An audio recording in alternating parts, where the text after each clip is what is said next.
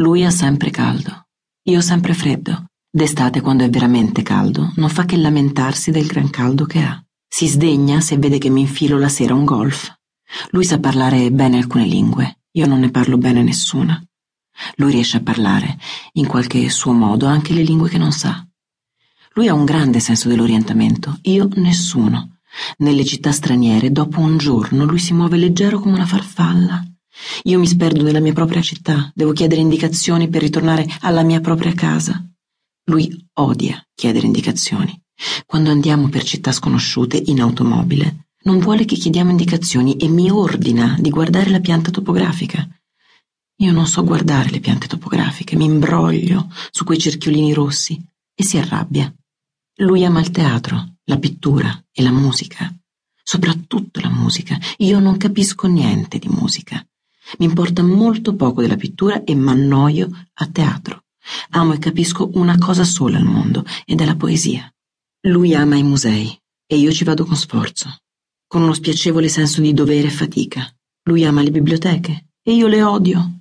Lui ama i viaggi, le città straniere sconosciute, i ristoranti. Io resterei sempre a casa, non mi muoverei mai. Lo seguo tuttavia in molti viaggi, lo seguo nei musei, nelle chiese, all'opera, lo seguo anche ai concerti e mi addormento. Siccome conosce dei direttori d'orchestra, dei cantanti, gli piace andare dopo lo spettacolo a congratularsi con loro. Lo seguo per i lunghi corridoi che portano ai camerini dei cantanti, lo ascolto parlare con persone vestite da cardinali e da re. Non è timido, io sono timida. Qualche volta però l'ho visto timido, coi poliziotti, quando si avvicinano alla nostra macchina armati di taccuino e matita, con quelli diventa timido, sentendosi in torto. E anche non sentendosi in torto, credo che nutra rispetto per l'autorità costituita. Io l'autorità costituita la temo, e lui no. Lui ne ha rispetto, è diverso. Io se vedo un poliziotto avvicinarsi per darci una multa, penso subito che vorrà portarmi in prigione. Lui alla prigione non pensa, ma diventa per rispetto timido e gentile. Per questo, per il suo rispetto verso l'autorità costituita, ci siamo al tempo del processo Montesi, litigati fino al delirio. A lui piacciono le tagliatelle, l'abbacchio, le ciliegie, il vino rosso. A me piace il minestrone, il pancotto, la frittata, gli erbaggi.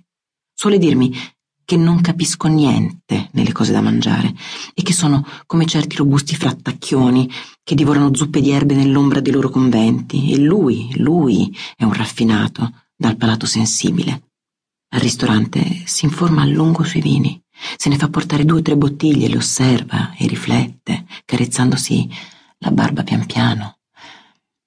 In Inghilterra vi sono certi ristoranti dove il cameriere usa questo piccolo cerimoniale versare al cliente qualche dito di vino nel bicchiere perché senta se è di suo gusto.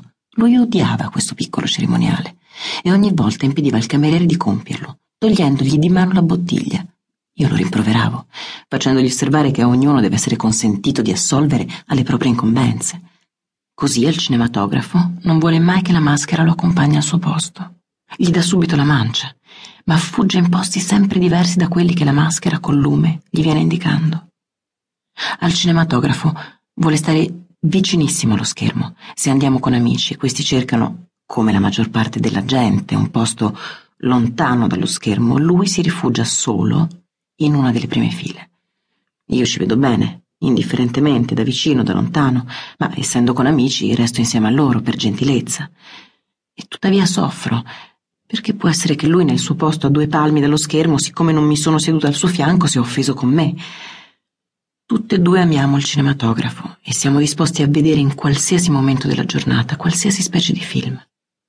Ma lui conosce la storia del cinematografo in ogni minimo particolare, ricorda registi e attori, anche i più antichi, da gran tempo dimenticati e scomparsi, ed è pronto a fare chilometri per andare a cercare nelle più lontane periferie vecchissimi film del tempo del muto, dove comparirà magari per pochi secondi un attore caro alle sue più remote memorie d'infanzia. Ricordo a Londra il pomeriggio di una domenica.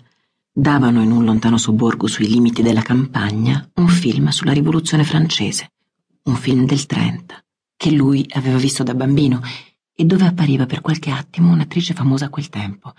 Siamo andati in macchina alla ricerca di quella lontanissima strada.